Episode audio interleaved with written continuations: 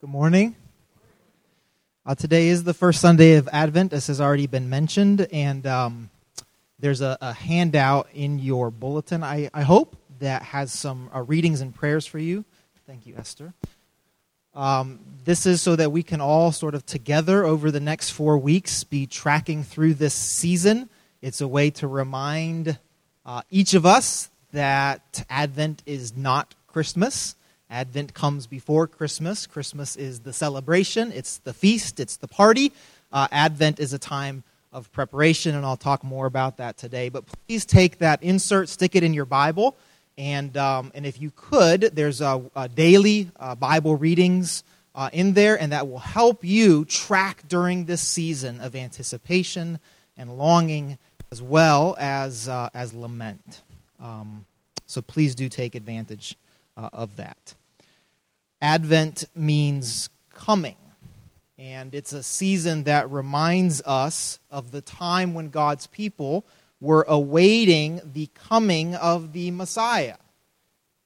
The book of Ezekiel was written during that time. The passage, the, the long passage that you heard read this morning by, by Kathy, by Kalia, and by Maggie, uh, comes out of a time of great longing and anticipation.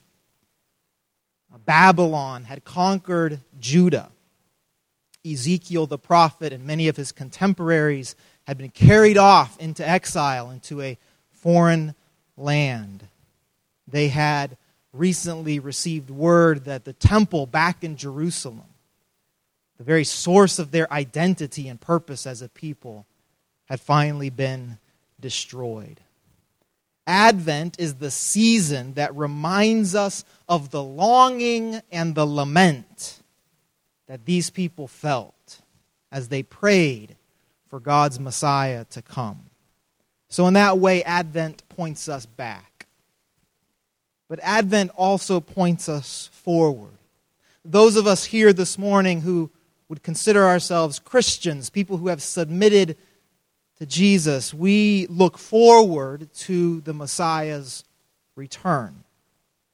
Now, unlike the Jewish exiles, this Advent season for us leads to a particular celebration. Each week we'll light a different candle until Christmas when the Christ candle in the center is lit. And we celebrate the incarnation, the gift of God's Son, in such a surprising manner. So that is different for us. We have a celebration ahead of us. But we share with those ancient exiles a, a bitter awareness that life is far from what it should be. We share with them the hope that the Messiah will come and make all things right. When Michael Brown an unarmed 18 year old, college bound African American man with no criminal record was gunned down by a white police officer in Ferguson, Missouri earlier this year. We are reminded that things are not how they should be. When that young man's body was left in the middle of the street, for four hours in the August afternoon sun, we are reminded that things are not right. When law enforcement responded to the early protests with tear gas and military grade weaponry, we are reminded that things are not how they should be. When a town like Ferguson can be 67% African American, and yet 93% of the arrests made by the mostly white police force are of the town's black citizens.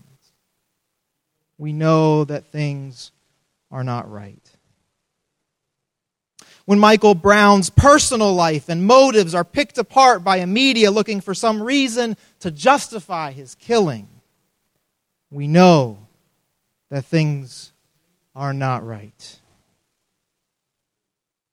When the same state of Missouri that ruled against the enslaved Dred Scott's legal suit challenging his own enslavement in 1847, when that same state releases videos showing Michael Brown stealing a few cigarettes as a justification for his death, we know that things are not right. When a grand jury meets for three months under the direction of a county prosecutor with close ties to the police department, a county prosecutor with a history of racial bias.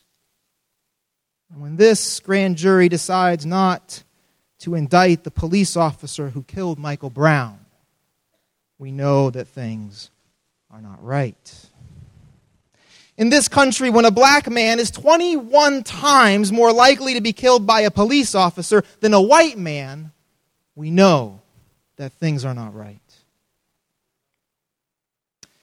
when so many American citizens question the innocence and the motives of those same slain men, while conveniently overlooking our own nation's pathological robberies. We took the First Nations land before taking their lives. We stole black bodies from Africa and placed them within a white supremacist system of cotton fields and Jim Crow laws and systemically designed ghettos and money making prisons. Our towns and our tax systems benefit from undocumented brown bodies who do the work we're unwilling to do for wages we would be offended by. Something is not right. We are an Advent people, a people of longing and lament. Lament for how things are, longing for how one day they will be. Uh, this morning, I'm going to invite some members of our church to share with you briefly their lament and their longing. Earlier this week, I emailed them and I'd asked if they would be willing to let us in to their own experience and response to the particular reality of Ferguson as well the many realities it represents. So we get to hear from them particularly and they're going to invite us to corporately respond in lament and prayer. After we hear each of these short testimonies, a psalm will come up on the screen. Each of these psalms were written during this time of exile. Each of these psalms come from a time of lament and suffering and hardship. And so the words of these psalms will be our words this morning as we respond to how things are and long for how things one day will be. So I'm going to invite uh, these eight folks to come up now. Again, as uh, they share, I invite you to listen closely to their specific experience and reflection. When each one of them is done, they'll uh, pass the mic, and when they do, your response will come up on the screen. And I'll invite uh, all of us together to respond. Uh, so, again, consider this uh, a sacred space.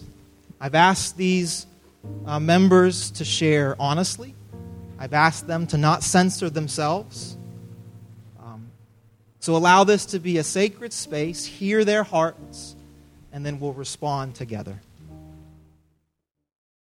On Monday, when I heard from Ferguson, I felt sick to my stomach. Not in a metaphorical kind of way, I truly felt my stomach churn. Then I wanted to cry, and I did. And then my cry gave way, way to a surge of rage. See, I have been steering anger, in frustration, in disappointment, for the last few weeks. A couple of weeks ago, Mexico's Attorney General gave a press conference much like Monday's in Ferguson. And it also brought in me the same reaction. We were told that 43 students, who were the poorest of the poor, that went missing on September 26, they were dead. The police detained them, turned them to a drug cartel to execute them, to burn their bodies, and throw their ashes into a river. I heard this news and I bawled. And the truth is that, I can say, I'm tired. I'm tired of injustice. I'm tired of living in fear, fearing for the lives of those I love here and also in Mexico. I'm tired of this broken world. I'm tired of hearing that one is overreacting, that he, they got what they deserved. I'm tired of being told by the powers that be that it is all a product of our collective imagination rather than of a system that I cannot seem to be able to change. I'm tired of having to tell those in power to speak for me because otherwise I will not be heard. I'm tired of trying to convince others of the worth of people like me, of people of color, and of my country's poor.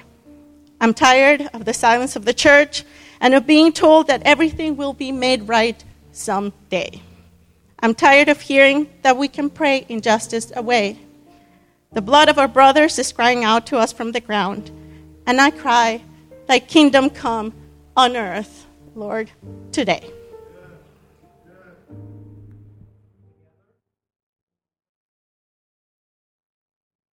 Uh, Monday night, when I was checking the internet for the verdict and I got it, it was uh, and I think David sent this out in the email to the church. It wasn't necessarily surprising uh, to see that that was the decision reached. Um, and when I was looking at the protests or you know uh, following the news, one thing that really caught my attention was the tagline um, "Black Lives Matter," and uh, kind of wondering how we got to a point where that's what we needed to be telling people. Um, why is that not something you know, why is that a message that needs to be said? Uh, and you think about it, and what happened in Ferguson isn't really the start of that message needing to be told to a lot of people. Um, as a teacher who's only been teaching for three years in Chicago, uh, in predominantly uh, African American, uh, low income public schools, uh, you see that we live in a culture where we say black lives don't matter. Um, at the first school I was at, I mean, it's systematically just built in so that uh, it's just built wrong. Um, and there's nothing that we as a city or we as uh, educators are uh, pausing and putting things on hold to make sure that uh, these people and uh, the students that go to this school uh, are not being left behind. And what I realized was as I go back to school, you know, this happened right as break started, and I go back to school on Monday. Um, it honestly is, if it's something that I talk to my students about, it's something they're going to be uh, have talked about over break and of course be affected by, but it's not going to be anything new to them, unfortunately, in terms of uh, how is it that they've been treated uh, because of the color of their skin, because of their income, uh, their family's income, and so uh, when um, in a church context, I think when we think about it, I think a lot. I think the timing of Jonah was really nice because we have this Assyrian empire who was kind of known for all the injustices and wrong that it did. And uh, sometimes I feel like Jonah, where I want to flee when being called to uh, face and preach against those things. But I think we see from Jonah's story that uh, God still uh, desires for justice to be reached, and he desires for the Assyrians to, to come to know him. So uh, wherever we're at and wherever God has placed us, and I think for me, uh, in my school, it's to not run away and it's to uh, go there and, um, like Edith was saying with with God's kingdom, it's uh, to to be His light at the school that I'm at.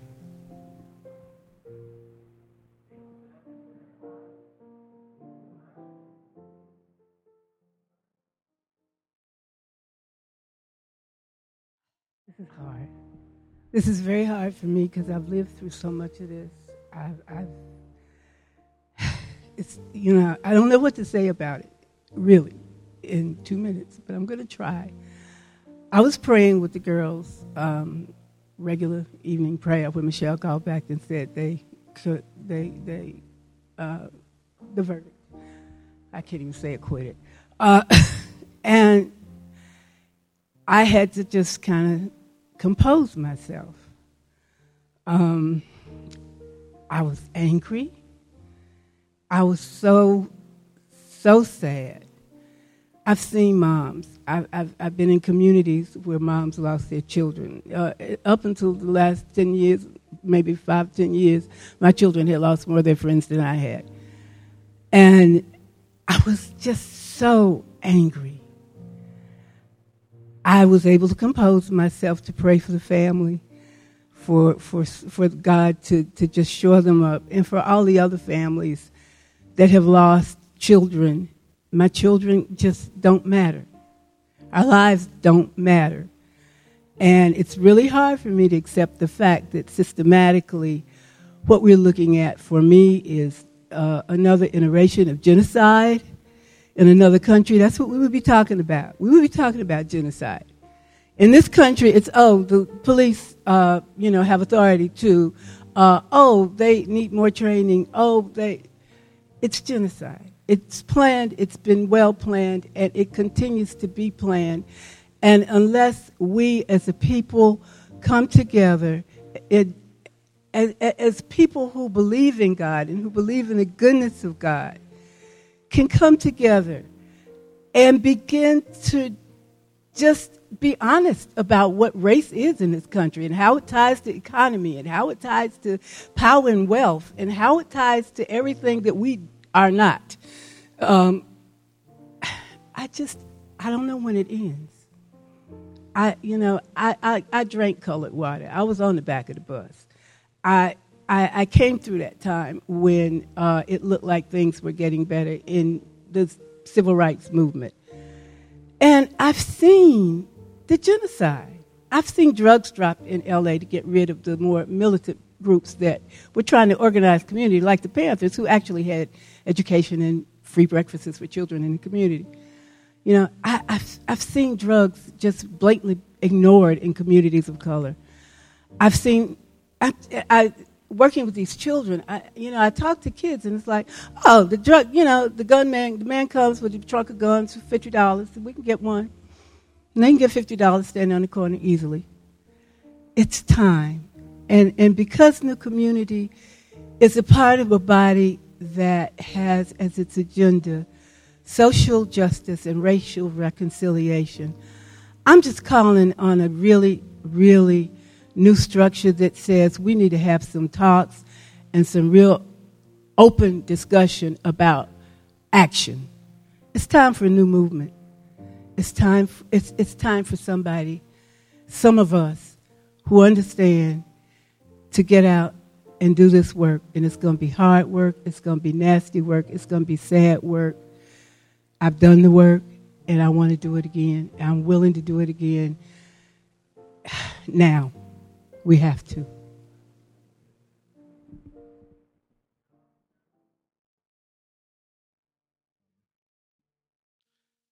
Um, I have to qualify this by saying that I, I don't like Oprah Winfrey. I think she might be the Antichrist, or at least one of them. Um, but she said something about 20 years ago to one of her guests who was dealing with a husband or a boyfriend that was cheating or abusive or something. She said, Honey, when a man tells you who he is, you need to believe him.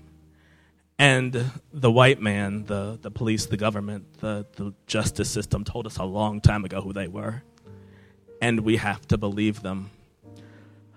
And, and I, as a black man, cannot be angry every time the white man is who he said he was, or else I will live angry and I will not do that. There's nothing abundant or salvific, or as my pastor used to say, or redemptive about an angry life, and so I cannot be angry. My disappointment in this situation was more toward my people, the black people, and their response to it, because I, I feel like we are on our third generation of looting and burning, and, and that has not solved the problem. It hasn't. Burning our own things has not solved the problem. Destroying our own property hurting our people, killing our children has not solved our problem. Those things, the destruction, the war, the looting, the stealing, the burning, those are our white man's tools and And as they say, the, the master's tools will never destroy or dismantle the master's house. And so I'm looking for, for my people to come up with a new response. Um, one of the only things that I feel that that white men have given to people of color anywhere that they've been has been Jesus. Um, they have, in their colonial exploits, brought Christianity to all these different nations, and they gave that to to the slaves. And from the moment that um, that the white men gave Christianity to the to the slaves, it it then became the slave's job to to show them how it's actually done to show them what turning of their cheek looks like, to show them what loving your enemy looks like, to show them what suffering and dying and never say, saying a mumbling word looks like. And, and so I'm looking for my people to do that, to see Christ's example. When Jesus was arrested and killed and tried, he was arrested and killed and tried because there were individuals who were wrong and there were courts who were wrong and there were governments who were wrong and there were crowds who were wrong. And in this case, and, and so many of these cases, there are all of these things, these structures who were wrong. And Jesus died not as a victim, not as a martyr, but he died as a sacrifice so that the individuals and the courts and the governments and the crowds could be redeemed. And so that they could be reconciled to God and so they could be presented before the God of justice, before the God who judges rightly and perfectly, so they could be presented before Him faultless, so that they could have new life, and so that they could have eternal life and I am looking for my people to stand up and, and be Christians, and I'm looking for them to believe that the white man is who he says he is, and not to believe that black people are who the white men say that they are. Because this tendency to punish ourselves when they are wrong is just a manifestation of self hatred. It's just a manifestation of us believing that we deserve to be beaten. We deserve to have our things stolen when they are wrong, and that is not the case at all.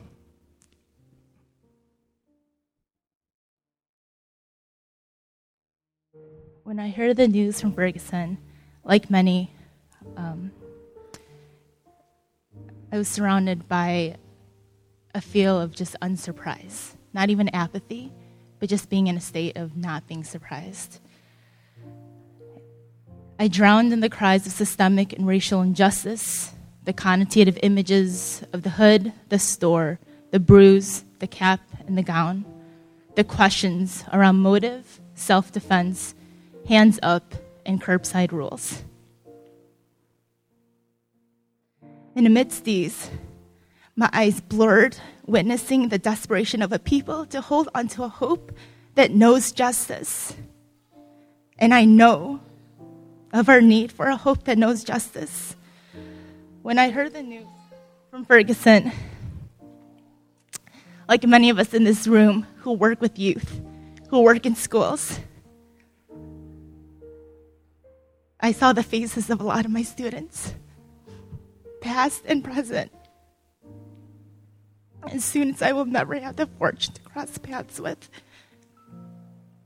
And I pray that they would know that their voice continues to matter. Not matters now, but continues to matter. In spite of indictments, media, and history. So I prayed for Kaje and Kennedy and Jacoby and Deontay and Peaches and Darylyn, for Cameron and Jesse and Andrew and John Vay and Harold.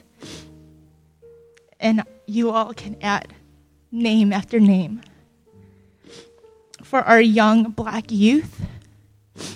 I pray for a hope that knows justice and a justice that knows hope. Hello, my name is uh, Carlos.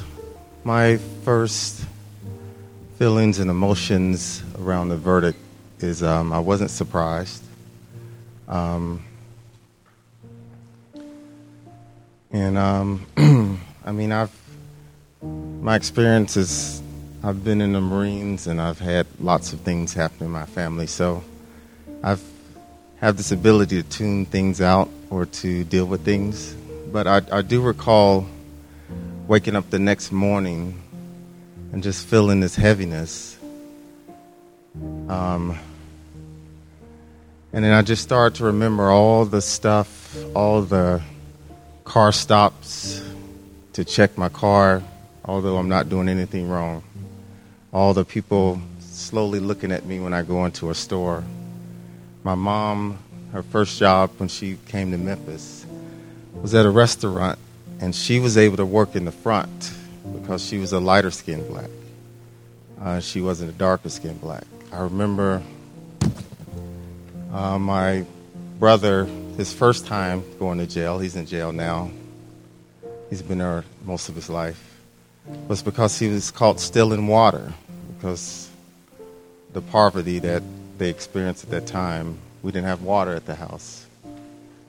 Um, I just remember all the times that I have to adjust because I'm black and I wanted to be that black person that you didn't stereotype. So I had to go the extra mile so that you're, I'm not the black person.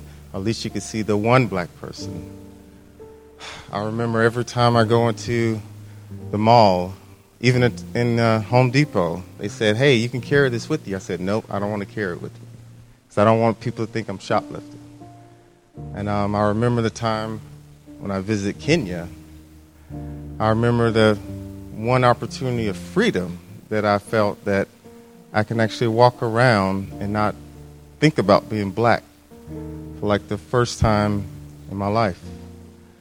And so um, the thing that did encourage me was comments from friends, white, Asian, Hispanic friends, people that had empathy.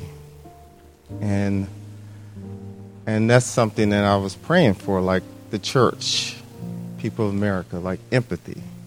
Like, can you put yourself in other people's shoes? Can you think about what it means for them to grow up in certain situations? Um, for those who don't know, I've had um, two deaths in my family in the last few months.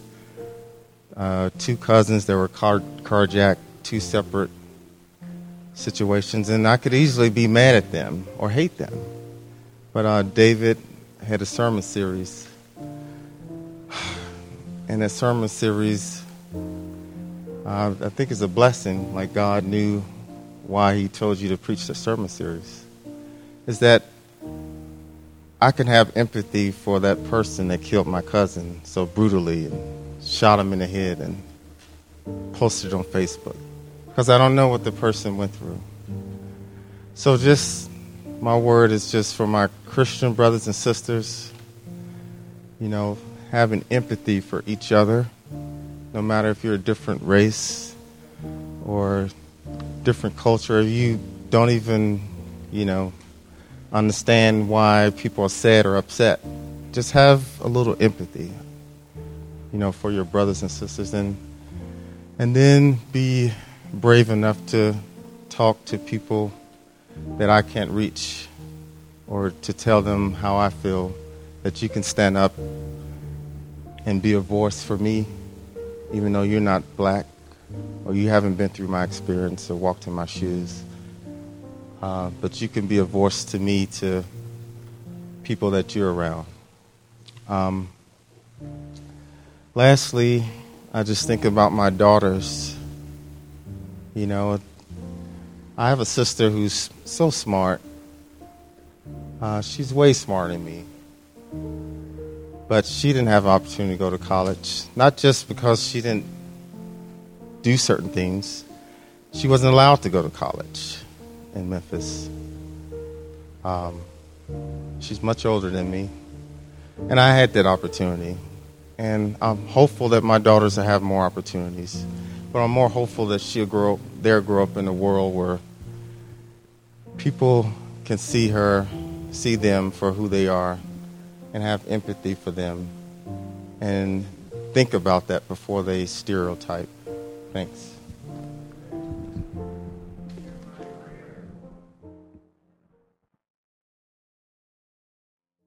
Uh, when I first heard about Ferguson, I had a lot of thoughts. Um, you know, a lot on whiteness, blackness, Ferguson, what all that means. Um, I can't even begin to get into that in two minutes, um, and I'm happy to talk about those things uh, afterwards if you want to try it. But instead, um, what I thought I would do with my couple minutes was just um, talk about you know, the criminal justice system generally. As, as many of you know, um, I'm a law student. So I'm currently sur- surrounded by, always thinking about um, and just grappling with the law and, and what it means. Um, so, when the grand jury determination uh, came out, uh, my mind sort of naturally came to two things thinking about both these legal processes and, and second, the legal history, both of which have kind of been mentioned. Um, with respect to the processes, as many mentioned, uh, I was to some extent unsurprised, but another part of me was actually radically shocked. Um, it's very unsurprising that uh, very unsurprising that you know, given the brokenness of our criminal justice system, that we let another young black man fall by the wayside. I don't, I don't think that's anyone here surprised by that. Um, but what was surprising and shocking to me was the way that it the way that it happened. I think fundamentally, it, it, two things in particular stand out. First, uh, as I'm sure many of you read over the week, a grand jury nearly never doesn't reach an indictment. In 2010, less than a hundredth of a percent of cases that were brought before a grand jury, a federal grand jury, didn't reach an indictment. Second thing is that a grand jury is essentially a forum for the prosecutor to give their evidence, not for the defense. Yet in this case, Officer Wilson was allowed to testify for over four hours. It's radically, fundamentally wrong. When I thought about legal history, as Pastor David mentioned, I had actually um, just days before uh, read the entire Dred Scott decision again. Um, and Dred Scott, as you mentioned, took place radically close and remarkably close to where Ferguson was.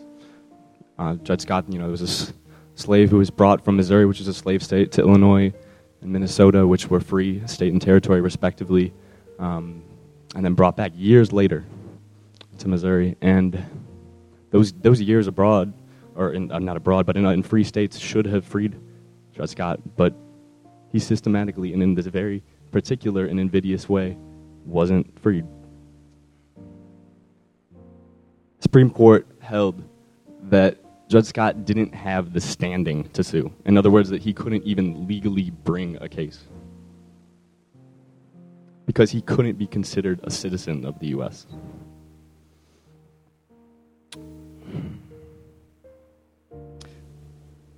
Through these procedural mechanics, Dred Scott, like Michael Brown, was systematically denied just these very basic personal constitutional rights. He essentially, in other words, was not even treated as a person.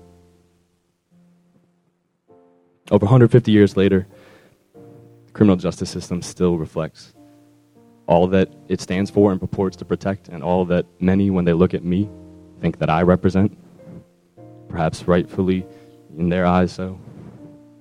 Once again, just dehumanized a black life. Dehumanized it.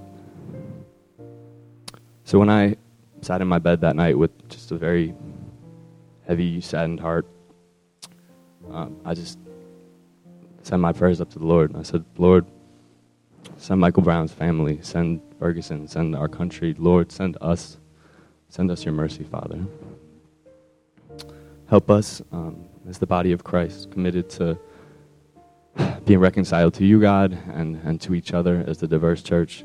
Um, just work piece by piece, Father, to, to rehumanize um, all of the life that the structures of American criminal justice system have degraded and destroyed.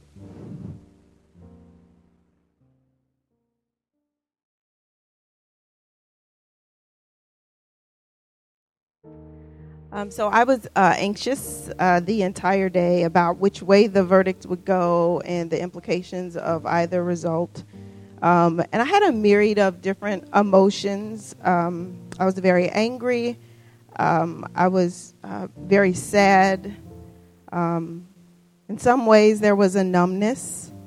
Um, and then initially, upon hearing the verdict, like Edith, I felt uh, just very sick and nauseous and wanted to throw up. But mostly, I was appalled. I was appalled that before an international stage, our country would air the dirty laundry of its racist venom and its unjust legal system. But later, I was proud of Ferguson. Stay with me. I was proud of Ferguson for displaying itself just as it is in its broken state. I was proud of it because suddenly I remembered Emmett Till, the 14 year old who was sent south to Mississippi. His mother sent him um, to spend the summer with his family in 1955. His mother sent him down in a bus, but he came back in a box because he whistled at a white woman. He came back in a box with a bullet in his head, a gouged out eye, a smashed forehead, and a swollen body from floating in the river for three days. His mother, Mamie Till, insisted on an open casket funeral so the nation could see the woundedness of her son and her people. There were those in the pre civil rights days that said, What is wrong with those black people? We set them free. What is the problem now? Those wounds, Mamie Till answered that question by bearing her wounds before the nation. Those wounds were deepened when his killers, like Michael Brown's killer, they were also not charged in the murder of a black boy. This is one of the events that sparked the civil rights movement. It began a great change in this nation. And so, thank you, Ferguson, for bearing the injustice of our legal system before an international stage. Thank you, Ferguson, for bearing the brokenness of your town as a picture for all to see with their own eyes the realities of a supposedly post racial America. Your honest depiction of yourself has mobilized bands of people across this nation to protest, to march, to demonstrate, to boycott Black Friday, and to enter conversations about race in this country in this Kairos moment.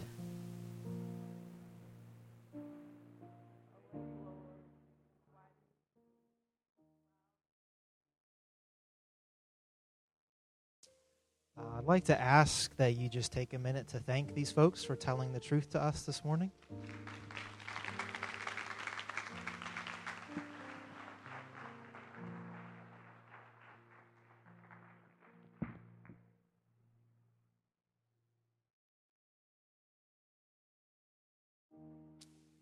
It's a huge honor to get to be a pastor of a church that is willing and interested in uh, telling the truth.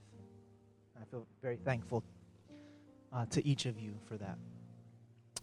I have a few more minutes, uh, and then we're going to spend some time worshiping together.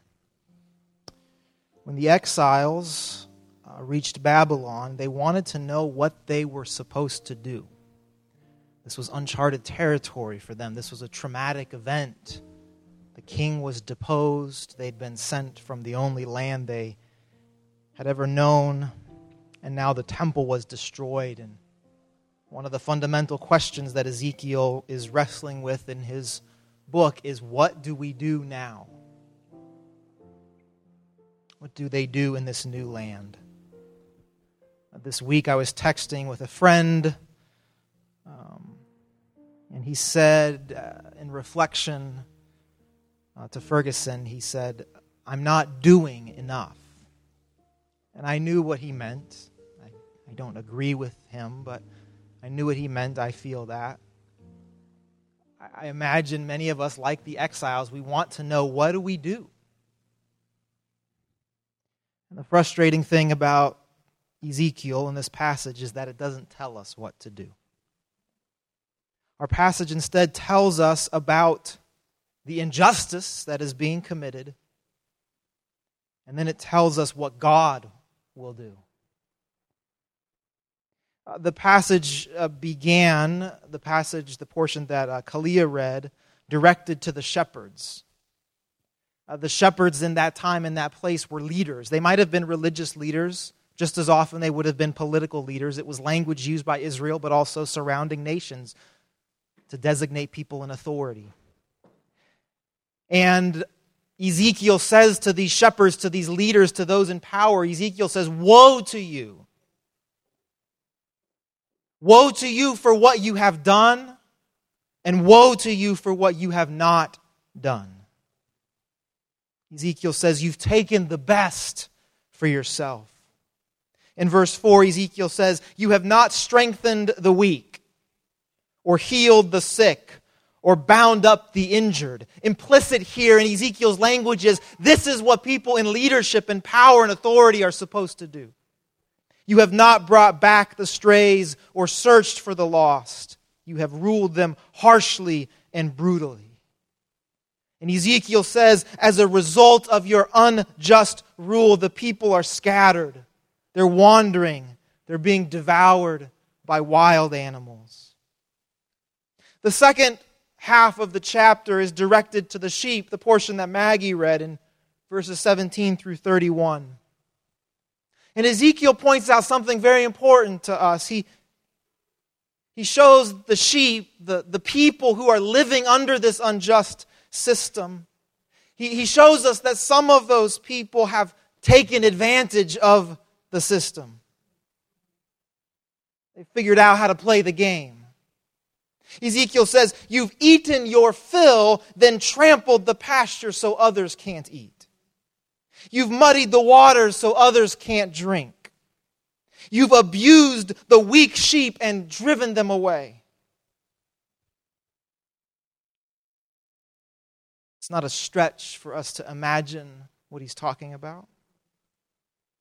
And so, what will God do about the wicked shepherds and the opportunistic sheep? In verse 23 and 24, Ezekiel speaking on behalf of God I will place over them one shepherd, my servant David, and he will tend them he will tend them and be their shepherd. I, the Lord, will be their God, and my servant David will be prince among them. I, the Lord, have spoken. Ezekiel, of course, is pointing to Jesus. The Messiah anticipated by the exiles and their descendants right up until that surprising night in Bethlehem. But let's look closely at that metaphor of a shepherd. When we do, we begin to see that it's, it's closer to a righteous judge than the gentle shepherd that might be in your mind right now. Because this shepherd, according to Ezekiel, will remove the corrupt leaders and he will judge those who have benefited themselves through an evil system. This shepherd will return. This righteous judge will come back. How will you respond when he does? When Jesus returns, there will be many, many who greet him with undescribable joy and celebration. There will be relief and justice. There will be some when Jesus returns, like the shepherds, like the leaders in Ezekiel, who will be terrified because their opposition to this returning king has been unmistakable. They will run not to him, but from him. And then there will be others of us who are like the fat sheep in this passage. And they're like the goats in Jesus' parable in Matthew 25. You remember it?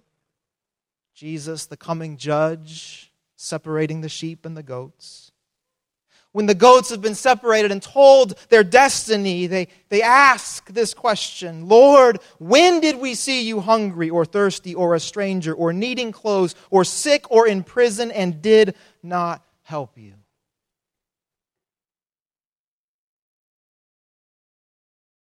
Many of us this morning know that there is something wrong in our world.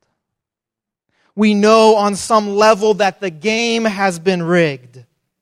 We know that our nation resembles a democracy to some and a kleptocracy to so many others. But because many of us don't generally feel the wickedness of our society, we are quickly distracted.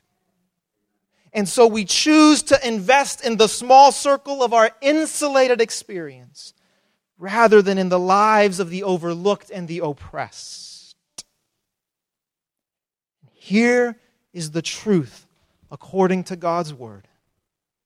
One day, the judge will pronounce sentence on those powerful shepherds who oversaw the unjust system, as well as on those who quietly benefited from it. I'm glad you can say amen because I can't.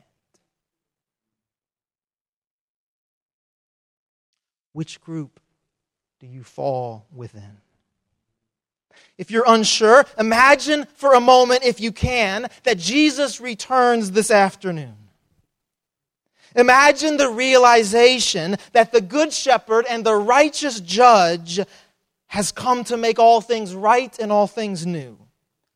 What would you feel? Would you run to greet this shepherd and this judge, knowing that your salvation and your vindication had arrived? Would you run the other way, knowing that your day of hollow and wicked rule had come to an end? Or would you stand frozen in uncertainty, unsure of what the Messiah's return means for someone as middle of the road as you, as under the radar as you, as inconspicuous as you, as me? As much as I want to know what to do in the aftermath of Ferguson. As much as the exiles wanted to know what to do in the aftermath of their desolation, Ezekiel is more interested in what God will do. So, what does God do? In the face of such evil, God sends to us a shepherd, a servant, a prince. God sends to us his only son.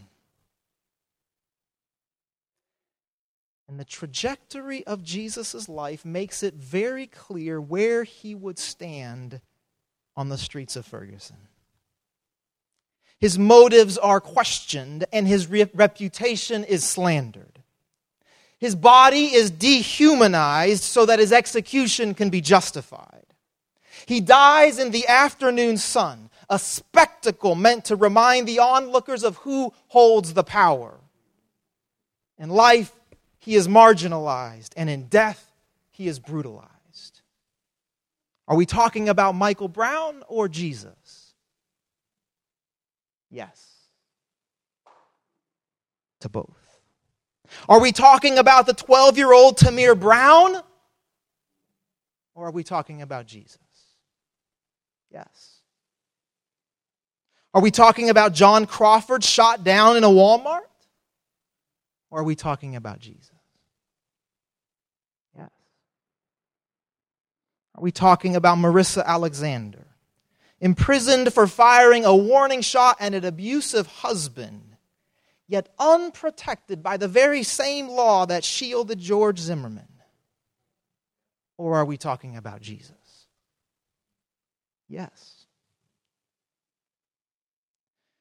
Because this is what God's salvation looks like. We start with what God does, and because of what God does through Jesus, and because of how God does it through a broken and a bruised body. We have to look at the black and the brown lives that are continually being broken and bruised. Not in spite of how our society works, but precisely because of how our society works.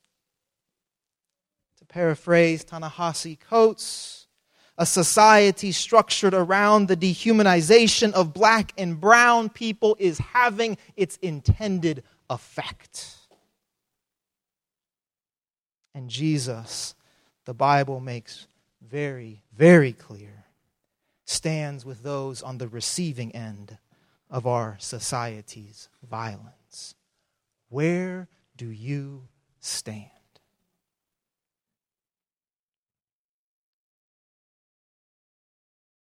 How will you receive the returning king?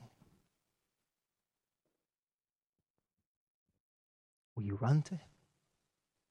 Your day of salvation at hand? Will you run the other way knowing that you've finally been exposed? Or will you stand frozen in the middle?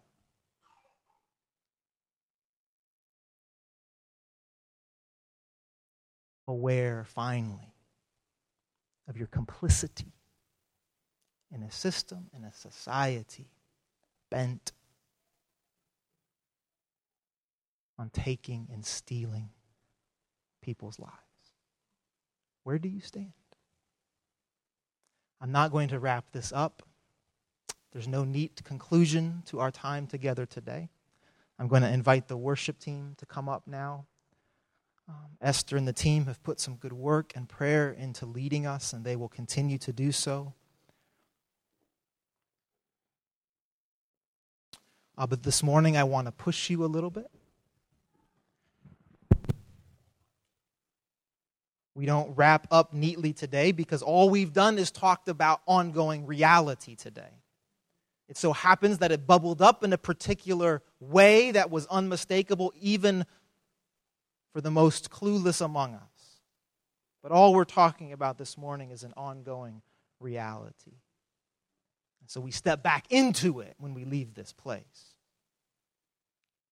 Where do you stand?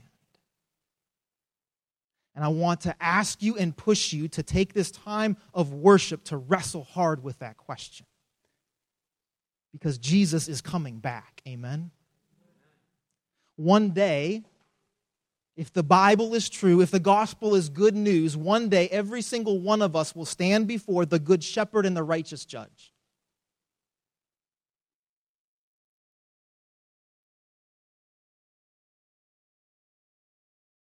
Will you run to him? Will you run from him?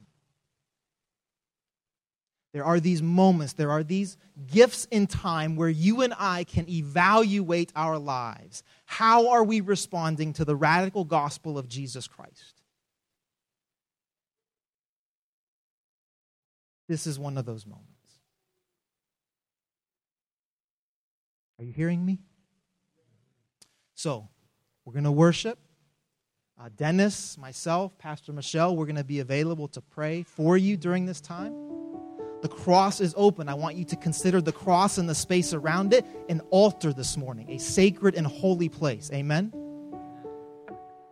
Some of you need to run to the cross this morning. If Jesus were to show up this morning, you would run to him because you would know your salvation was at hand, your liberation was here.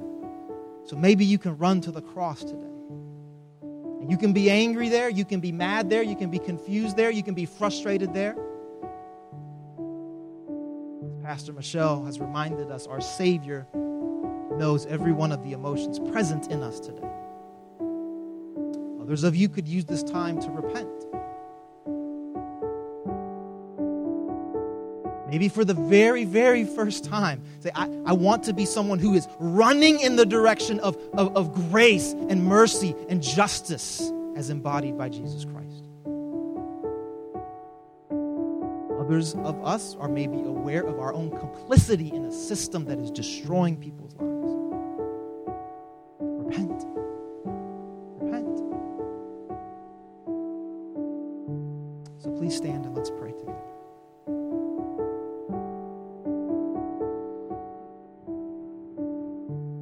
And now we ask, Lord Jesus Christ, that you make this a safe and holy place We ask that we would bring the range of our thoughts and emotions and questions and experiences to this moment of worship. We pray, Spirit of the living God, that you would speak truth to us. We pray that whatever it is we are thinking or feeling, that the cross of Jesus Christ would always be central. Not abstract, not theoretical, but as ground zero to the suffering and the oppression of our world. We think of the cross of Jesus Christ, we think of that, that bloodied street in Ferguson. This is where Jesus is. This is where Jesus stands today. And so lead us now, Holy Spirit, into your presence. Give us courage to turn around. Give us courage to run to you, even those of us who feel angry and tired and cynical.